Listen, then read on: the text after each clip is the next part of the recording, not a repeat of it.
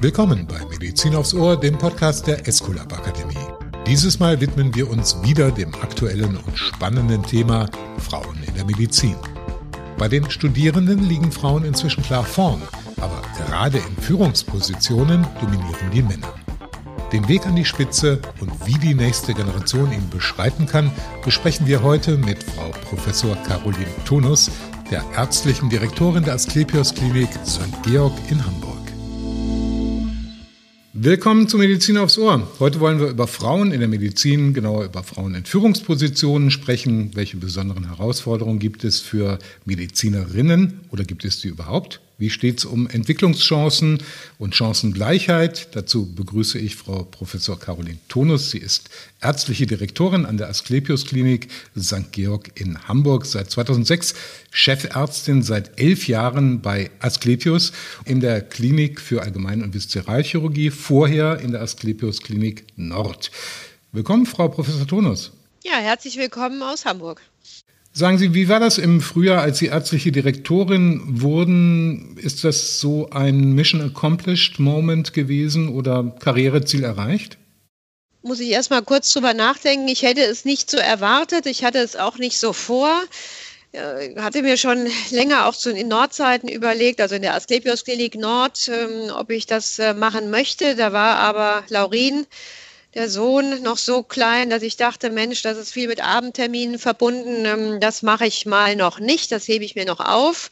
Und jetzt ist er mittlerweile 19 Jahre, der junge Mann, und da sind die Abende dann auch wieder anderweitig nutzbar, sodass ich das gerne gemacht habe. Ich war übrigens hier schon 2 Jahre in Vertretung, ärztliche Direktorin, und muss sagen, das ist eine wunderbare Kombination aus der Medizin, für die ja nach wie vor mein Herz schlägt, aber auch den Ansprüchen, die an die Medizin, an die Kliniken heute gestellt sind. Und muss sagen, nach all den Jahren nur Chirurgie wäre mir ehrlich gesagt dann irgendwann auch zu wenig Anspruch. So sind die grauen Zellen dann doch auch anderweitig gefordert. Also bin ganz happy und muss sagen, ja, es war nochmal ein weiterer Schritt in der Karriereleiter, aber nicht bewusst, sondern es hat sich so ergeben. Den Sohn haben Sie angesprochen. Wir wollen später auch nochmal darüber sprechen, ob das so kompatibel ist, Chirurgin zu sein und Mutter zu sein. Aber vielleicht erstmal so die Vogelperspektive ganz allgemein. Wie beurteilen Sie die Lage für Medizinerinnen? Chefärztinnen gibt es in Deutschland ja nicht gerade viele. Ja. Dem will ich mal vorweg stellen, ich bin für dieses Thema nicht die geeignetste Protagonistin. Ich sage Ihnen auch warum, weil ich habe jetzt im nächsten Jahr, bin ich 30 Jahre als Chirurgin tätig, also habe 1992 angefangen, damals im Klinikum in Offenbach, und da war ich das Küken in der Abteilung, und in der Tat waren damals ja die Damen noch wesentlich rarer als heute. Und ich bin auch zu dieser Zeit im Grunde so als das Nesthäkchen gefördert worden. Also ganz im Gegenteil, die Herren der Schöpfung fühlten sich berufen, mir doch mal auch das eine oder andere am OP-Tisch eher zu zeigen oder hinzuhalten, in Anführungsstrichen. Und das hat sich letztendlich durch meinen gesamten Lebensweg gezogen, dass ich behaupten kann, ich habe an keiner Stelle mich irgendwie benachteiligt gefühlt, ganz im Gegenteil. Und ich stelle mir natürlich die Frage, weil ich sehe ja auch in der Endstrecke, an der Spitze kommen natürlich viel weniger Damen an. Woran liegt das? Und eine meiner Kernbotschaften ist immer, ich bin Frau geblieben. Ich wollte nie in einer Männerdomäne männlich sein. Nein, ich bin den Weg auf meine Art und Weise gegangen und bin immer Frau geblieben. Und ich glaube, und das möchte ich noch ergänzen, Chirurgie ist anstrengend, mental, körperlich. Man müsste auch mal die Gegenfrage stellen, wie viele der Frauen denn aus letztendlich eigener Entscheidung, weil es dann doch zu viel war, letztendlich nicht bis zur Chefarztposition in Anführungsstrichen durchgehalten haben. Also Sie sehen, ich habe mir viel Gedanken darüber gemacht und lasse da durchaus auch mehrere Perspektiven einfließen. Ja, also Sie wollen das Thema nicht feministisch besetzen, sondern ganz individuell. Ja, ganz wichtig. Mit Ihrem ganz persönlichen Blick und was Sie erlebt haben. Aber ich höre trotzdem raus, Sie sagen, eine Chirurgin macht graduell oder vielleicht mehr als das einen anderen Job als ein Chirurg. War das richtig verstanden? Nein, macht genau den gleichen, macht ihn vielleicht auf eine andere Art und Weise. Die Frauen sind dann oftmals zugewandter. Ich sage ja sehr, sehr häufig, die Qualität ist relativ gleich, aber das Zugewandtsein ist in der Medizin so wichtig, dass man eben dem älteren Herrn, dem lieben Opi mal, soll gar nicht despektierlich klingen, mal lieb über die Wange streichelt und gerade dieses Zugewandte, ich mag das Wort Empathie nicht, das ist etwas, was ja gerade auch dem X-Chromosom, also den Damen zugeschrieben ist. Die Mischung macht es. Und jeder muss den Weg unabhängig von seinem Geschlecht gehen. Und ich bin ihn ganz bewusst weiblich gegangen. Und das kann ich nur empfehlen. Ich wollte niemals mit Männern auf deren Ebene konkurrieren. Und kann nur sagen, ich bin damit wunderbar durch mein privates Leben und auch durch mein berufliches Leben gekommen. Könnte durchaus sein, dass wir uns in Offenbach mal begegnet sind, weil ich war da zu dieser Zeit junger Reporter für den Hessischen Rundfunk und war dort in den städtischen Kliniken hier und da mal unterwegs. Mag sein, dass wir uns da mal begegnet sind. Das kann durchaus sein, aber ist so lange her, dass wir uns beide wahrscheinlich nicht erinnern würden. Vielleicht darf ich es kommentieren. Das ist ja meine Heimat. Dort bin ich ausgebildet worden, hatte einen wunderbaren Chef, eine wunderbare Abteilung, 16 Jahre Klinikum Offenbach. Also das würde ja jetzt unser Gespräch noch besser gestalten. Sehen Sie mal. Ja, wunderbar. Aber sagen Sie, Frau Professor Tonus, ich meine, diese Berufswahl, die da am Anfang steht, Chirurgin zu werden, warum haben Sie diesen Weg gemacht? Es gibt so viele tolle Jobs, wo man nicht in Stunde 48 noch am OP-Tisch stehen muss. Ja. In meiner Familie gibt es keine Mediziner, aber ich wusste woher auch immer, schon als Kind, dass ich gerne im Krankenhaus arbeiten möchte. Ich wollte immer Krankenschwester werden, habe also schon bei meiner Großmutter die Wohnung umgebaut zu einer Praxis oder zum Krankenhaus mit Labor. Das war mir ganz früh in die Gene gegeben. Und dann irgendwann waren die Noten besser als vielleicht gedacht. Und so da habe ich gesagt, okay. Und das war auch so ein Spruch in meiner noch kindlichen Art und Weise dann, denn das reicht, dann studiere ich irgendwann Medizin, aber ich bleibe Krankenschwester, weil mir immer die Bindung zum Patienten, ich bin ein Menschenfreund, die war mir so wichtig, dieses Helfen auch. Also das, wie gesagt, war ganz früh mir klar, mein Berufsziel, 4 Jahre, 5 Jahre wusste ich das schon, aber eben noch nicht in der Graduierung der Ausbildung. Und das hat sich letztendlich auch durchgezogen. Also dann musste ich, bin ja geburtenstarker Jahrgang wegen Mike und musste dann schon ein gutes Abitur kreieren. Das haben wir ja jetzt gerade festgestellt, ähnlich alt. Aber ich will es nicht wiederholen, welchen Numerus Clausus man brauchte.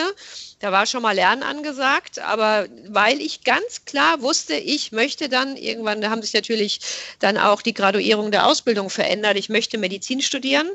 Und das habe ich dann auch geschafft und durchgezogen und dann nochmal entschieden, dass ich mich habilitieren möchte, also nach dem Doktortitel noch die Professur erwerben, ohne je an einer Universität gewesen zu sein.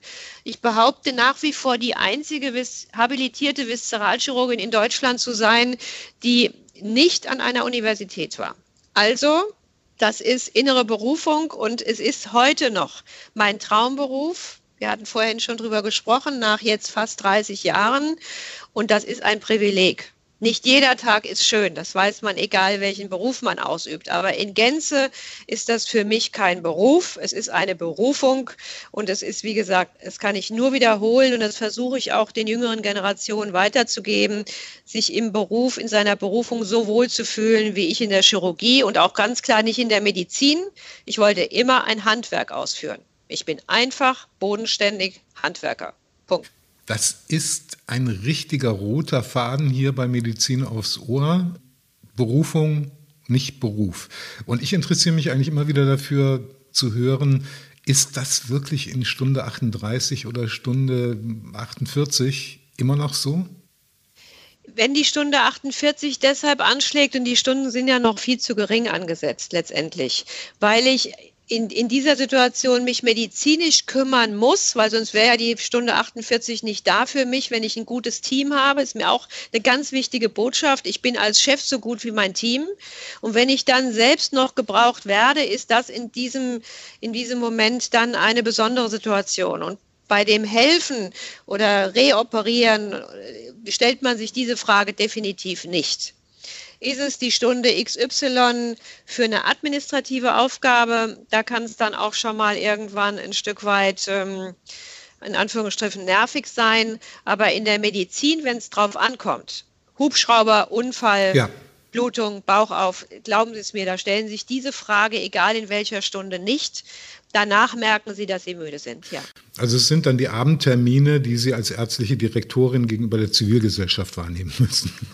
Ja, in diesem Amt, auch, die manchmal nerven können, ja? Ja, oder auch wenn man, da gehört ja ganz vieles dazu, auch an Vorarbeit oder an Ausarbeitung von Computer, E-Mails, brauche ich Ihnen ja alles nicht sagen, ne? Mhm. Also das ist schon ein Unterschied in der Qualität. Aber in der Medizin haben sie das nicht. Und ich möchte nochmal auf dieses abends dann müde sein oder wann auch immer es sein mag zurückkommen. Sie sind so schön zufrieden müde. Das ist ja so ein Unterschied. Wissen Sie, man sitzt dann da und denkt, wow, das habe ich gut hinbekommen. Und diese Art von Zufriedenheit, das ist auch ein so großes Glück im Leben. Also wenn man mich fragt, was ist die wichtigste Eigenschaft, die man sich wünscht oder das Gefühl, dann ist es für mich nicht Glück. Nein, es ist für mich Zufriedenheit. Ich habe gestern Abend außerordentlich schlecht eine Partie Tennis gespielt, 2 Stunden lang, und bin wahnsinnig schlecht eingeschlafen. Also ich weiß genau, was Sie meinen. Gut, Sport ist Mord, ist gar nichts für mich. War es? Nein. Mal kommentieren, weil das ist alles schon anstrengend genug. Deshalb bevorzuge ich definitiv die Couch und das gute Essen und danach was Süßes. Ja, sehr gut. Das Süße finde ich auch gut, die Couch finde ich auch gut. Aber Sport finde ich persönlich auch gut. Sie haben ein paar Dinge durchklingen lassen schon. Junge Leute, die anstecken wollen mit ein bisschen Euphorie auch durchaus. Ich möchte das mal in Korrelation bringen mit ein paar Faktoren. Einerseits haben Sie gesagt schon, geburtenstarke Jahrgänge, die hier und da mal, also reden wir nicht um den Brei rum, Ellenbogen ausfahren mussten. Generation heute ist vielleicht ein bisschen anders aufgestellt. Auch was Ansprüche angeht, das ist der eine Faktor. Der andere Faktor ist, dass die Medizin sich sehr stark technisiert, digitalisiert, Komponenten von künstlicher Intelligenz peu à peu Einzug halten, aber natürlich Chirurgen am Tisch trotzdem nach wie vor, naja, die magischen Hände haben müssen, um ihren Job ausüben zu können. Wie bringen Sie das zu den jungen Menschen in Ausbildung, Fortbildung, Weiterbildung? Ja, das ist, glaube ich, schwer zu transportieren. Erstens ist es schon mal geprägt, wie ich es ja von mir aus erzählen konnte, wie ich es erlebt habe, weil sowohl Schule, Elternhaus und natürlich auch der Wertekanon in einer Gesellschaft sich maßgeblich verändert hat und wir natürlich schon reife junge Menschen vor uns haben, Studenten, die wir ja nur noch versuchen können, wie Sie sagen, zu begeistern. Die Generationen heute sind nie 100%, diese Urteile sind ja grundsätzlich falsch, aber in der Majorität anders geprägt. Sie legen mehr Wert auf Freizeit, auf dieses, das liebe ich ja auch übrigens, dieses Wort Work-Life-Balance, aber so ist es nun mal, das kann ich gut finden oder weniger gut, das ist so und die Kunst ist es, glaube ich, im Rahmen dieser anderen Planken, Leitplanken, als sie nun mal vor 30 Jahren waren, das Schöne an diesem Beruf zu transportieren.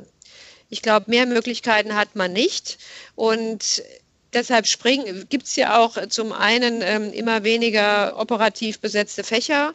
Und wenn wir jetzt als geburtenstarke Jahrgänge irgendwann ausscheiden werden, wird ein Ärztemangel kommen. Davon bin ich zutiefst überzeugt. Erst recht derer, die ab der Stunde 48 plus das vielleicht empfinden, was wir vorhin besprochen haben. Nochmal, kein Pauschalurteil. Es gibt immer Ausnahmen. Aber die Regel oder das Ambiente des heutigen Berufes hat sich verändert. Es nutzt überhaupt nichts, das zu negieren oder zu meinen, dass man diesen eigenen Wertekomplex weitergeben kann. Man kann da nur an der einen oder anderen Stelle im Positiven versuchen, das Schöne daran auch weiterzugeben. Also dafür, wie Sie sagen, auch im Positiven zu sensibilisieren.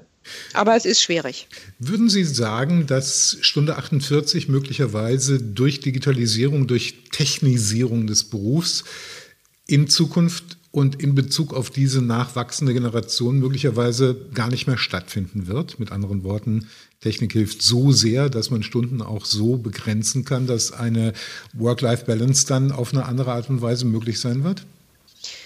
Also administrativ, also was Strukturen, Prozesse betrifft, wird natürlich uns die Digitalisierung helfen. Jetzt stelle ich mal die Frage andersrum. Sie liegen irgendwo in einem Krankenhausbett und was erwarten Sie, ist menschliche Zuwendung von der Pflege und natürlich auch vom ärztlichen Dienst. Und da möchte niemand von uns nach 7,45 Stunden, ich übertreibe bewusst, hören, meine Schicht ist jetzt zu Ende, ich gehe nach Hause und ich komme übermorgen wieder. Warum? Weil die Medizin und gerade dann, wenn Menschen krank werden, legen sie ihre Klischees ab und oft geht es wirklich auch um Existenz und um Grundwerte. Ja? In diesem Moment wollen sie eine Bezugsperson. Und wir in unserer Abteilung, das ist mir ganz, ganz wichtig, gerade Tumorpatienten, da hat einer von uns den Hut auf in dem Sinne, dass er Bezugsperson ist. Und übrigens auch jeder, der einen Patientin operiert hat, bleibt dafür in der Endverantwortung. Und wenn wir das aus meiner Sicht aufgeben, diese Bindung, zwischen zwei Individuen, die sich committen, dass sie diesen Weg zusammen gehen, wird die Medizin an Menschlichkeit nachhaltig verlieren. Deshalb wird das niemals mein Weg sein. Ich möchte mich auch mal von diesen 48 Stunden lösen, weil das können viel, viel mehr sein oder auch viel, viel weniger. Also klare Antwort, ja, wir müssen Zeiten einsparen, die wir am Computer und mit sinnloser Doppel- und Dreifachdokumentation verbringen. Aber die müssen wir einbringen für unsere Patienten am Patientenbett im persönlichen Bezug. Sonst sind wir keine guten Ärzte und dafür lasse ich mich auch an den Pranger stellen. Ausrufungszeichen. Ganz, ganz starker Punkt, ganz starke Argumentation von Ihnen und da kommen keine Zweifel mehr auf. Sagen Sie, Sie sind ja lebender Beweis dafür, dass es möglich ist. Deshalb frage ich, wie es möglich ist, Chirurgin und Mutter zu sein und zu werden. Wir wollen ja, dass sich auch die weiblichen die Ärztinnen sozusagen fortpflanzen. Das ist doch gar keine Frage. Das muss ja irgendwie möglich sein. Ne? Das ist ja schon mal die Grundvoraussetzung. Aber zwei Dinge müssen gegeben sein. Ich spreche jetzt mal wieder von mir, damit man das dann auch immer, wenn man damit nicht einverstanden ist, als Meinung einordnen kann. Ich habe ja ein Mutterherz wie jede andere Mutter auch. Also brauchen Sie als erstes mal das Gefühl, dass Ihr Kind oder Ihre Kinder bestmöglich versorgt sind. Und Sie brauchen definitiv in einer Führungsposition den doppelten Boden. Und erst dann, wenn Sie doch zu Hause weggehen und wissen, bestmögliche Versorgung, haben Sie in der Klinik den Kopf frei, um sich dann dort 101% mit den Themen des Alltags zu beschäftigen.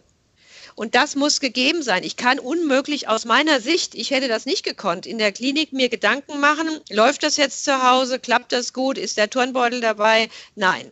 Also da muss man sich verlassen können. Das ist ganz klar. Und das Zweite, und jetzt kommt eine ganz andere Komponente ins Spiel, man selbst braucht ganz viel Selbstdisziplin.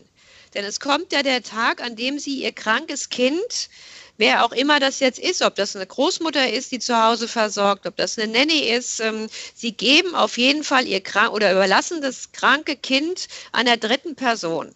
Und da muss man, und das war ich dann auch, konsequent mit mir selbst. Das tut ja unheimlich weh in dem Moment. Man fühlt sich ganz schlecht. Rabenmutter. Ne? Aber da war ich auch konsequent. Führung heißt, genauso verlässlich zu sein im Beruf. Ich habe deshalb keinen Tag in der Klinik gefehlt. Das kann ich heute sicher von mir sagen. Und das sind schwere Momente für uns Frauen, für uns Mütter. Aber da war ich eben auch, wie gesagt, konsequent. Wer A sagt, muss auch B sagen. Und Führung, auch da, meine persönliche Meinung, ist in Teilzeit nicht möglich.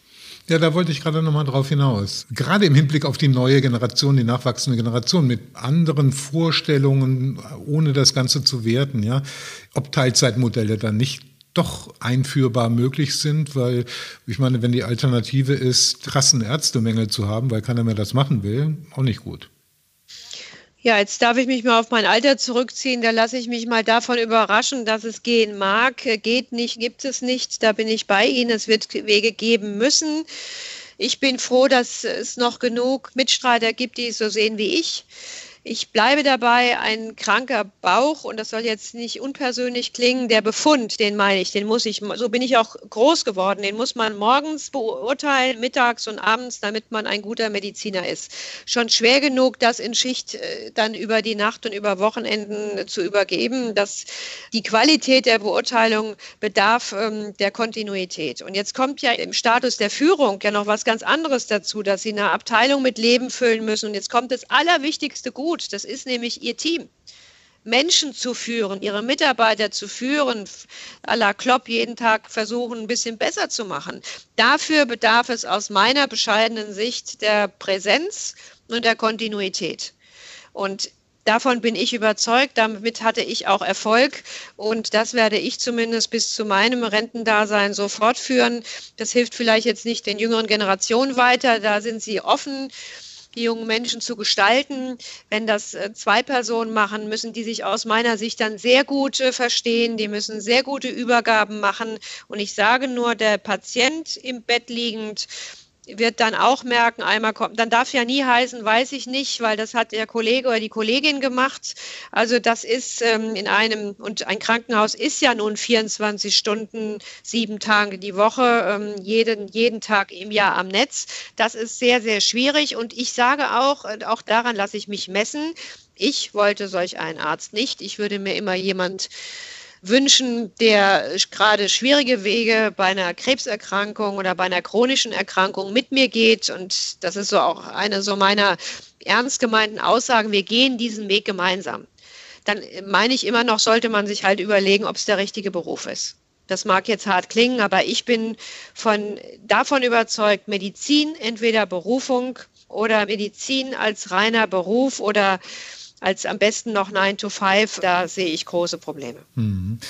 2 habe ich noch, Frau Professor Tonus, 2 Fragen. Die erste, gibt es eigentlich irgendetwas im OP, in dieser, Sie nannten das vorhin so schön Handwerksarbeit, was Sie noch nicht gemacht haben, was Sie gerne mal machen würden, was Sie herausfordern würde? Oder sagen Sie, nö, alles schon da gewesen, alles schon gehabt?